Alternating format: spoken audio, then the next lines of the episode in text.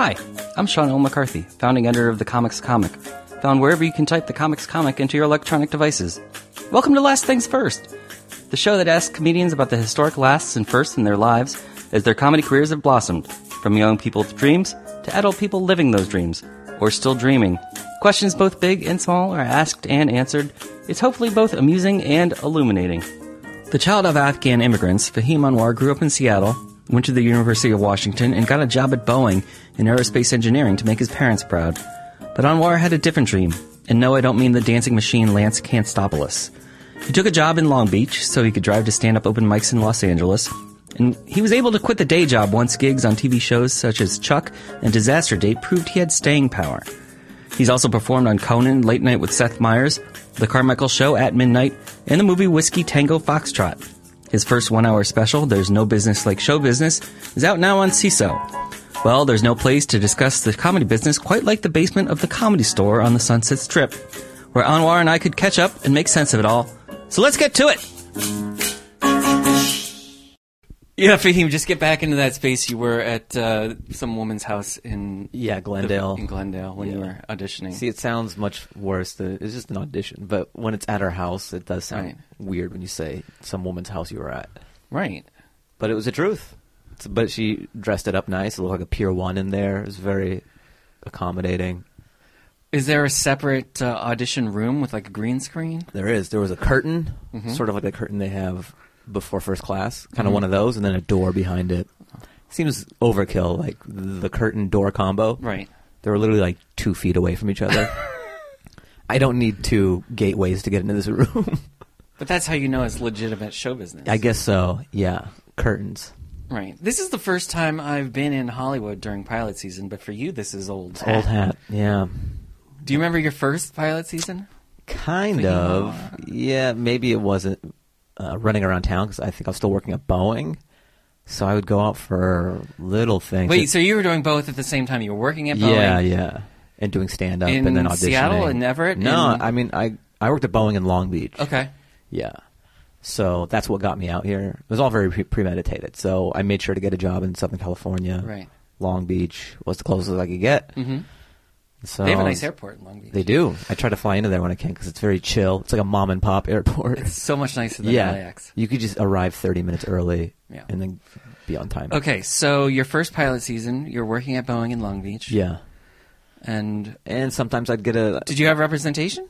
yeah. Towards the end, I did. Okay. So yeah, they would uh, send me a lot of stuff, but I couldn't. I would really really have to pick my battles. I couldn't go out for everything because What was your job at Boeing at the time? I was doing. Uh, I was an aerospace engineer, Mhm. so I did stress analysis on the floor beams for the 747-8 freighter and the 747-8 passenger. Is that a sh- now at that at that pay grade? Mm-hmm. Is that still like a shift job where you're working like a nine to five, or is that Yeah, yeah, it's like it's a job, it's a career for some. no? But I, I mean, in terms of the hours, though, the flexibility of the yeah. hours. When did I get? Do you it? have flexible hours at that pay grade? Not really. still- Engineering is still. It's close to tech, but it's not. And that tech is very cool. Kumbaya, Mm-hmm. razor scooters. Take the time you need to find yourself and come in when you want. Uh, aerospace is still stuck in the 50s. It's like mission control. Be in your seat. Mm-hmm. Being at your seat from you know clock in to clock out is almost more important than the work you do. So It's so very getting- corporate. So you really do have to pick what pick your battles. you yeah, really yeah, yeah. And and if I have a, because my excuses would be a long lunch or maybe a doctor's thing, so Mhm. I had to. I couldn't do that all the time. I'd really have to choose Right. which projects make the most sense. Not that I was killing it, auditioning. You know. Well, did you get anything that first pilot season? I did. No, no, I don't think. Uh, actually, yeah. While I was still working at Boeing, I tested for Community. mm-hmm. So it went to Danny Putty, you know, or Danny Putty. I never know how to say his last name, but it was between me and four other guys. So that was kind of cool. I came so close. Yeah. I, I would have made so much imaginary money because they work out your deal, the test deal. How it works is if you're in the running, if you're when they narrow it down to Mhm. two or three, however many Right. people it is, you got to work on your deal. So your people work it out how much money you would make if the show goes. Okay.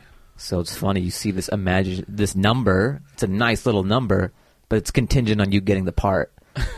And that's a per episode. It's it's this funny. and it's also a per yeah, episode, Yeah. so then you're also playing out. Uh-huh, like, oh, if this goes for okay, this it's many nine, episodes, it's definitely thirteen. it'll but go. maybe it'll maybe go get the ten back nine. seasons. Like I'm just pretending it's Mash. Right. Uh, no, Community was hashtag six seasons. It was of a movie. great. Although no movie yet. Yeah, that Um, would have been dope. It'd right. be yeah, very different. So, at what point did you ha- have to? Did you have to let the Boeing people know, or did they sort of figure out that you were also? I An kept my entertainer. no, I kept my world separate, just because I don't. I don't want to be the funny guy, or I don't. When somebody knows you're a stand-up comedian, it's Mhm. it's kind of annoying if uh, they're not. Sure, I had some friends there or whatever, Mhm. but not like super close. I don't know, Doug from accounting, or I don't want him to know Mhm. I do stand-up because then there's this perception, and it's just it's just a weird thing. I like keeping Right. my world separate, so I didn't tell anybody, and I didn't want them to think my work was being affected by this side thing I do. Right. So yeah, I didn't let them know. Except three days before uh, I was gonna leave to do Disaster Date because they needed me for three months. That's Mhm. why I left. Um, some guy Googled me, and then the whole office knew. so What those was la- that- what was that Those day last like? three days were kind of annoying. His name was Reza, Persian dude. Nothing against Persians, No. but you would think that if I haven't told anybody for three and a half years, Right. maybe it's for a reason. Wasn't Bill Nye the science guy a former Boeing? yeah, I think employee? so. Yeah. Are you from Seattle too? Is I am, right? yeah. You too, thought- right? Yeah. well, Are you from I, or just spent some time there? I spent six years in the Seattle area. Okay. Then that's where I kind of fell in love with comedy. Was at the Comedy Underground. Okay, yeah, I love that place. Yeah. And It, they moved. It's not. No. Yeah, it's still underground, but I. It I was at the original location. Out at was. Swannie's. Yeah, with the baseball men upstairs Uh-huh. and the baseball groupies. Uh, we also share a, uh, a love of dance. I didn't know that you love dance this much. So, how did you get into dance? Um, I got into dance. Um, well, I mean, I love dancing, just in general.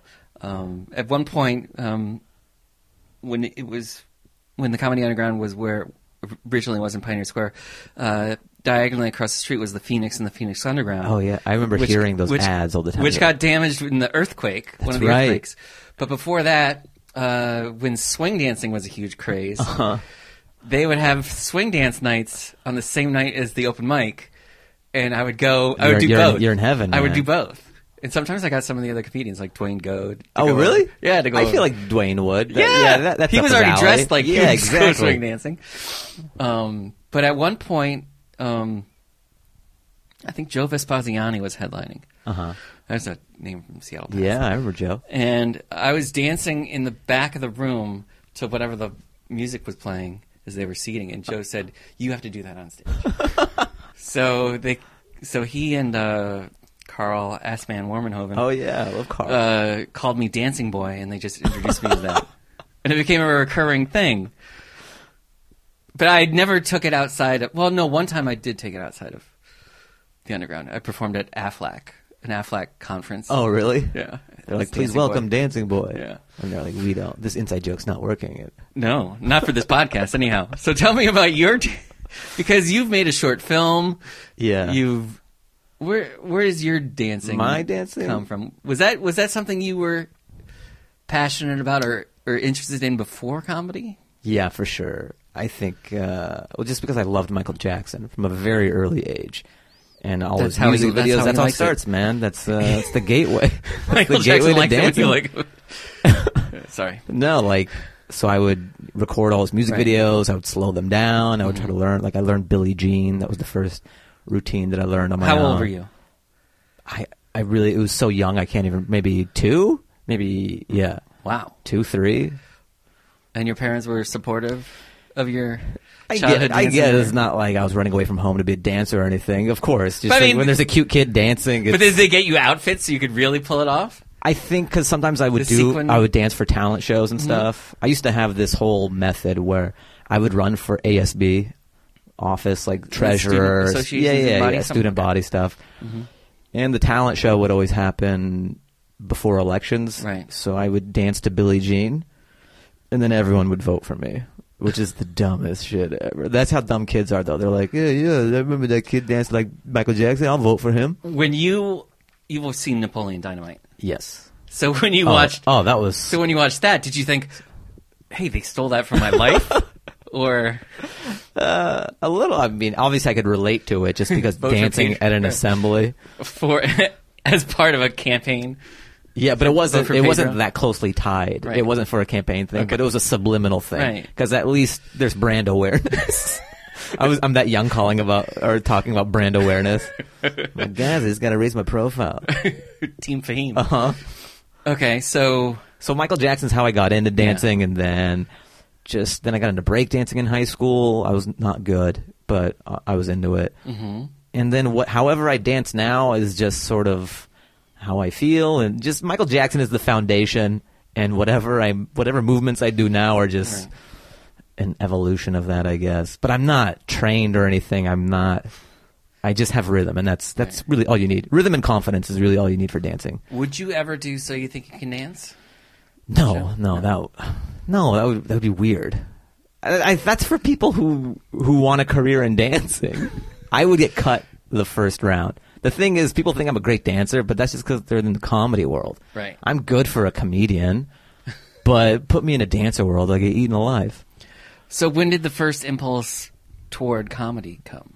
Uh, well, pretty early, I guess. Not not necessarily stand up. I didn't find that until I think I was 17 or 18. That's when it came on became on my radar. So what were you thinking before that? just I loved like uh, I loved movies. I loved SNL. I Mhm. loved The Simpsons. I would say those are my biggest comedic influences: The Simpsons and SNL. And I liked performing. I liked making sketches. Even when I was really young, I would make videos.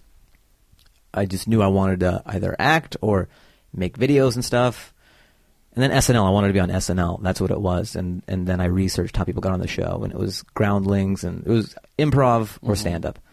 And it just seemed like stand up. Right, aerospace engineering was not. No, that was that was a means to an end, and also my parents were paying for college, but only certain degrees, and engineering was So the lowest was degree I could get. Yeah, I actually opened with theater, and my dad shot that down very fast.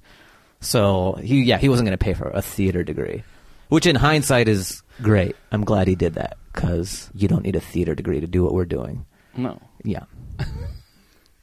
and you're just in. Well, look, they'd be paying for it, but most people are in debt and they have a theater degree, and they're trying to pay that off, and they're not further along in their career. So when you decided to do aerospace engineering, like you said at the top of the interview, was it all premeditated then? To do engineering? No, to use the engineering to Oh give yeah, you an excuse to get into show business, it or at least it proximity to show business. well, my parents were going to pay for college, Mhm. so I'm going to get a degree. I'm going to do that. hmm So I want to be out in four years. I'm not trying to find myself or anything, and I want to be able to support myself. So that's why I did it, and then I knew that once I had the degree, I would just apply to jobs in Southern California because I would have to be out here. It's here in New York, but New York, I'm a West Coast kid. It makes no sense for me to go all the way over there, and it's closer to Seattle, so I could visit home. It just made sense to to move to LA. So I just applied to jobs in SoCal. That was it was yeah very calculated. Had you done any comedy in Seattle before? Oh yeah, I had been doing stand up for four years, I think, Okay. before I got the job. Yeah, so I had made the rounds. I'd, I'd kind of done as much as I could out there, and eventually you have to make the move. I would say two years minimum. You want to stay in a smaller market before moving. Even that's kind of premature, but sometimes when I hear comics, they're, they're doing it for a year, and they're like, "I got to go to New York or L.A."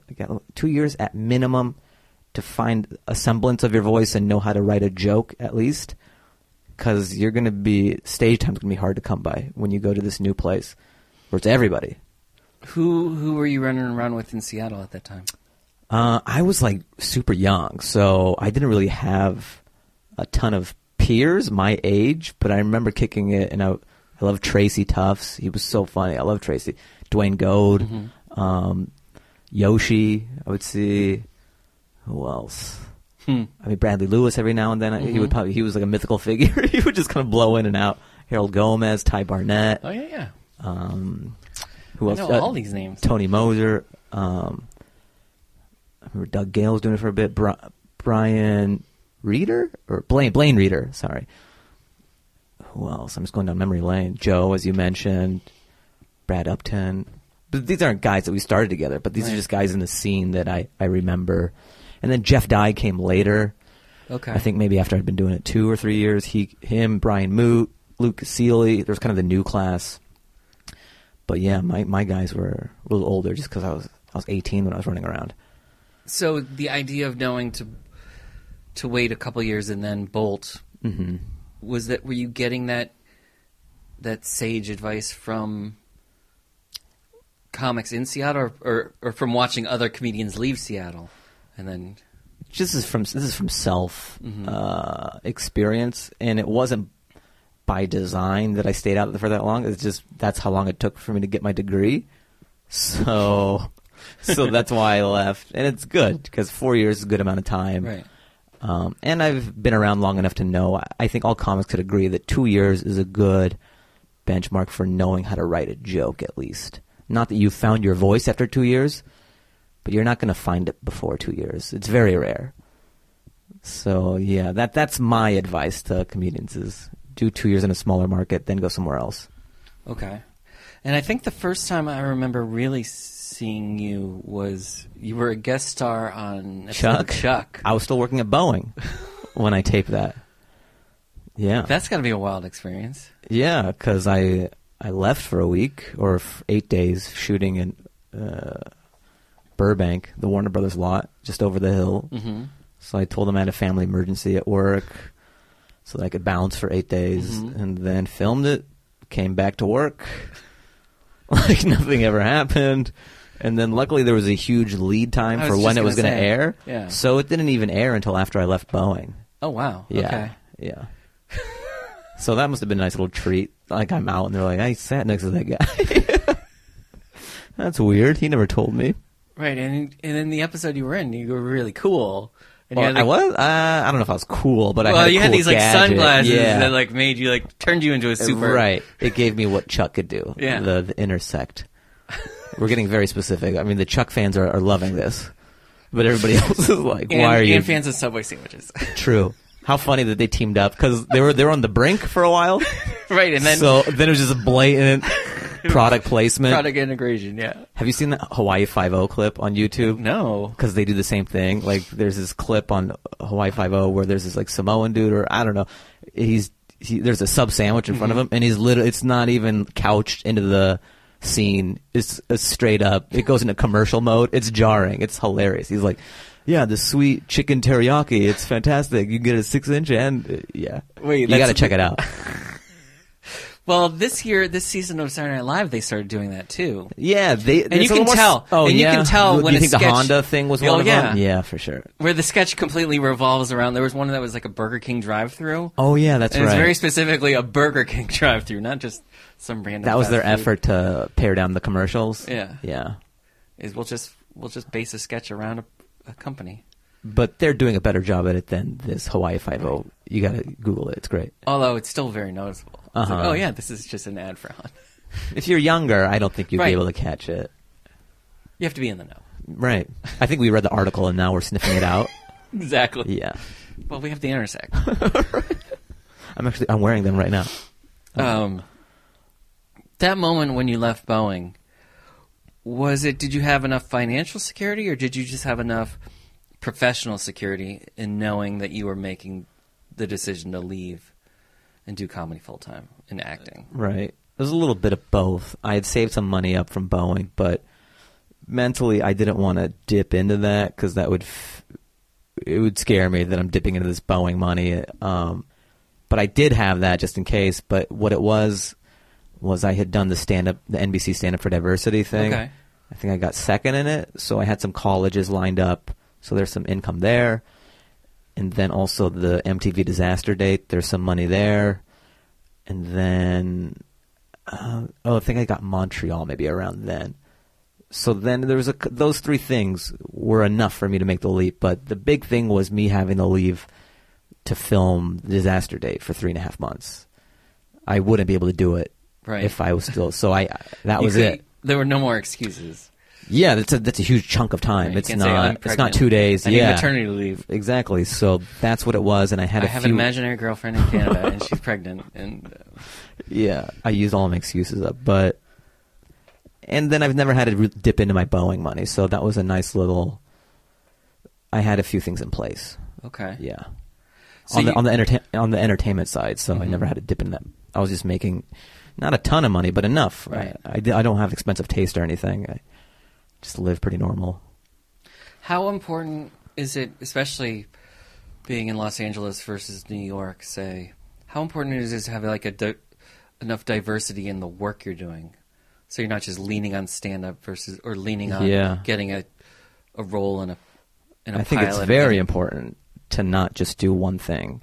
It's kind of funny my trajectory because early on, I had gotten some TV things, and this I didn't really have any stand up love. So it it's strange for me to get the TV stuff before the stand up. That doesn't happen a, a ton. Right. Um, and like now I'm starting to with some late night sets and the special and everything. But even when you're putting around town, it's hard to get up. Part of the reason I got into to sketch is because I always loved it as a kid. But then also, it was hard to get up because it's new people, new scenes, clicks, and all that. Stage time's hard to come by when you move to a new town. So I, there was a creative backlog. And then around the time I would see YouTube sketches, that's when it was bigger than it is now. Now it's all about Vine, and I mean maybe not Vine, but Instagram. it's all bite sized now. People just want to watch things for. Nobody wants to watch a standalone sketch anymore on YouTube. But at the time, there was a time for that, and so I was like, I could, I could do that. Right, And your I- short film about the dancer character that seems like a feature film at this point. right? That's kind of reason. Even though it's short, it's still compared to the bite sizes. It's Yeah, so I got into just doing sketches Mm-hmm. because I'm able to do things instead of sit on my hands. Like, oh, how come I can't, can't get booked anywhere? And it's just another outlet. And then that kind of picked up steam, and the ball rolled on that. And then it was just fun to have different things to plug into, like stand up, have sketch, um, write a thing. You definitely want to play to your strengths and be diversified, and because you don't know what thing's going to hit. Like, sure, I got a I got on a TV thing, a couple TV things. That's great. And then when that dries up, I have stand up. I have a weekend here. I have a college here. So it's just nice to have different things to be busy with. And you never know. Everything we do is just lottery tickets. You don't know what's going to cash out. But also, don't spread yourself so thin that you're just doing th- things terribly. like I like dancing, but I'm not gonna. I'm not gonna like take dance class. I don't think that's gonna be my in. not the, the the third in the Magic Mike trilogy. Right. Yeah, I'm not gonna go down this path. Just knowing your core competencies and playing to them, I think, is valuable. Who or what do you turn to for inspiration? For what comedy or or just anything. Yeah, to figure out what the next thing is, especially now that you've just you know taped and are putting out this Seeso special. Uh huh. Well, stand up is always the baseline. I've been doing it for so long. It's what I know. Um, so that's always going to be there. And I'm always generating ideas, and it's very immediate. Like if I think of something today, I can go up and do it at the, the store. So that's a nice little baseline. And then sometimes I'll have a thought. I'll be driving, and it'd be it's cool to be in a position as your profile raises. If you have a silly idea, now you may actually have the tools to see this idea to fruition. When before you couldn't because you're just a runt in LA and nobody really cares about you. Not that you're not funny, Right. but you all you have is potential and only you know about it. So until you get credits and people see you as a thing, it's going to be hard to see some of your ideas that are more elaborate to fruition. Whereas now I can, if I have an idea, I can maybe I know a special effects guy, maybe I know somebody who has access to it. There's more favors you can call in, and you've just built relationships by being in this town long enough. Right, but like, who do you who do you turn to, or what do you like pick up and, and read or listen to to like get those sparks going in you? Music's a big part. Like I love music, so every day I'm on Hype Machine, which is this website that's an amalgam of all these songs that are blogged about. So sometimes I'll hear a song and it sparks an idea. I read the news every day. I'm always, you know, on Google News and you know, just uh, yeah. If you're on the internet, it's easy to have all the stories kind of seep into your subconscious, and ideas will generate that way. And then living life, going to an audition or seeing a movie, ideas that way. So music, the news, and just living life Right. are kind of what sparks my creativity.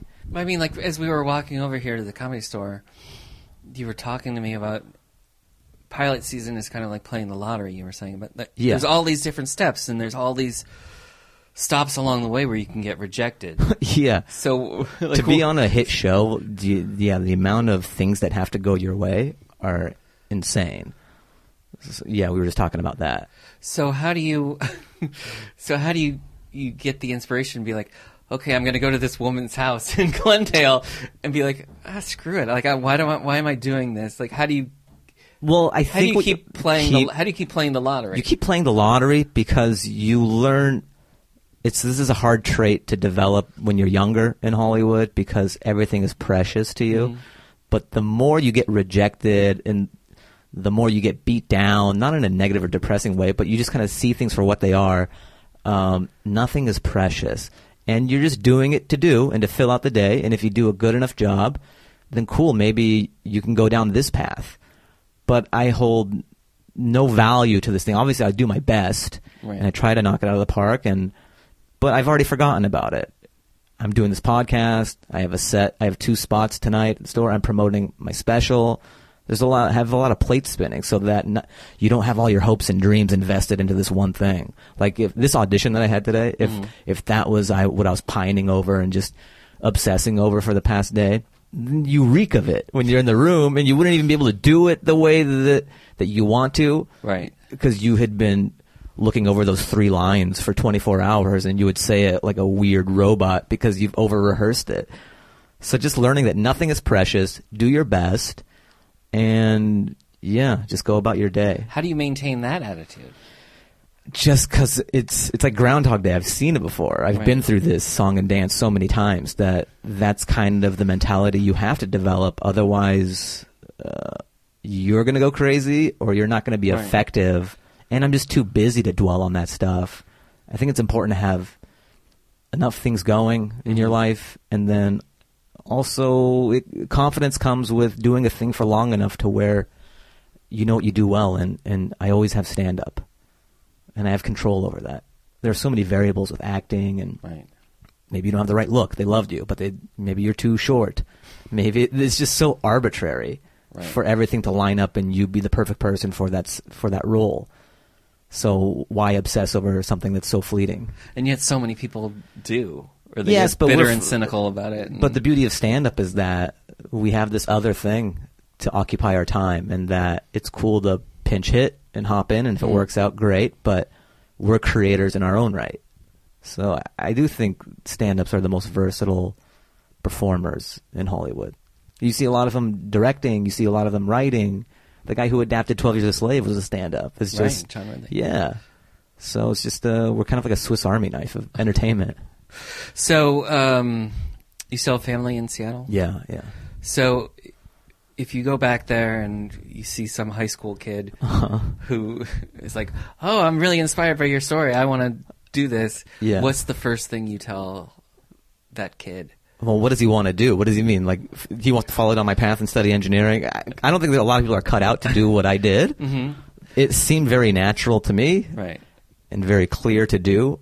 I don't think a lot of people have that, um, are able to plow through that much math, whereas I, I did it to do.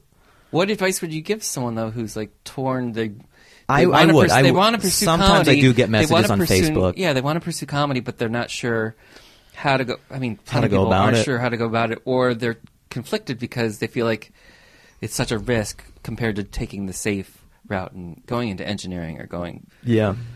into a My, office job. Yeah, my advice would be go to college, get a legit degree. It doesn't have to be rocket science or medicine, but Mhm. just something where you definitely have a decent job outlook and salary, something stable where you can support yourself. And then this artistic pursuit and passion you have, do it on the side. And really, your life is going to be your job and whatever this artistic passion is. You're not going to be able to party a ton or, whatever. It's up to you. But for me, it, I I wasn't even thinking about partying and, Mhm. and doing all that stuff because I had a task at hand and there's a window to do what I'm trying to do. So all my time had to be stand up and work. Otherwise, I mean, I would have little bright spots of living a normal life, but there's not a lot of room for error. So I would say get a regular degree, get a get a job, and do this artistic pursuit on the side with the intent of getting to the point where you can leave your springboard. Because people who will do a theater degree, or I mean, it sounds like I'm shitting on theater degrees, but but just something where you don't you don't get like a fifty thousand dollar year job when you have a theater degree. You're no better off in the marketplace than if you didn't have the degree. So why not get something with teeth while you're in college for four years? Don't find yourself and Experiment. it, again, it depends on what you want to do. But Mhm. if you have this laser focus and if you're talking to me and you're saying you want this thing, Right. Get out in four years, study hard, get get your degree, and then do the stuff on the side with the intent of leave, getting to a point where you can leave your day job and do it full time. That's what I would do. Well, Fahim, I look forward to catching back up with you in 10 years after you've gotten this gig that you just auditioned for today and it's gone into syndication. I'll, have And- a, I'll have a catchphrase by then, man. and, and uh, I will dance to your catchphrase. oh man, dancing boy, nice. I'm looking forward to it already. Oh, no, me too. Thanks, Fahim. Thanks for having me. Last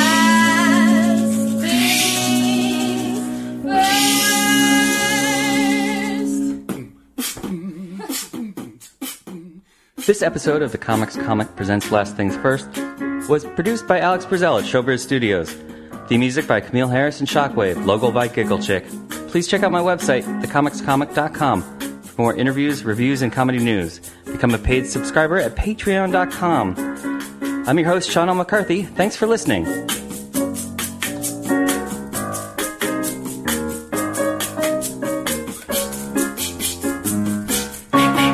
Last things first. Last things first.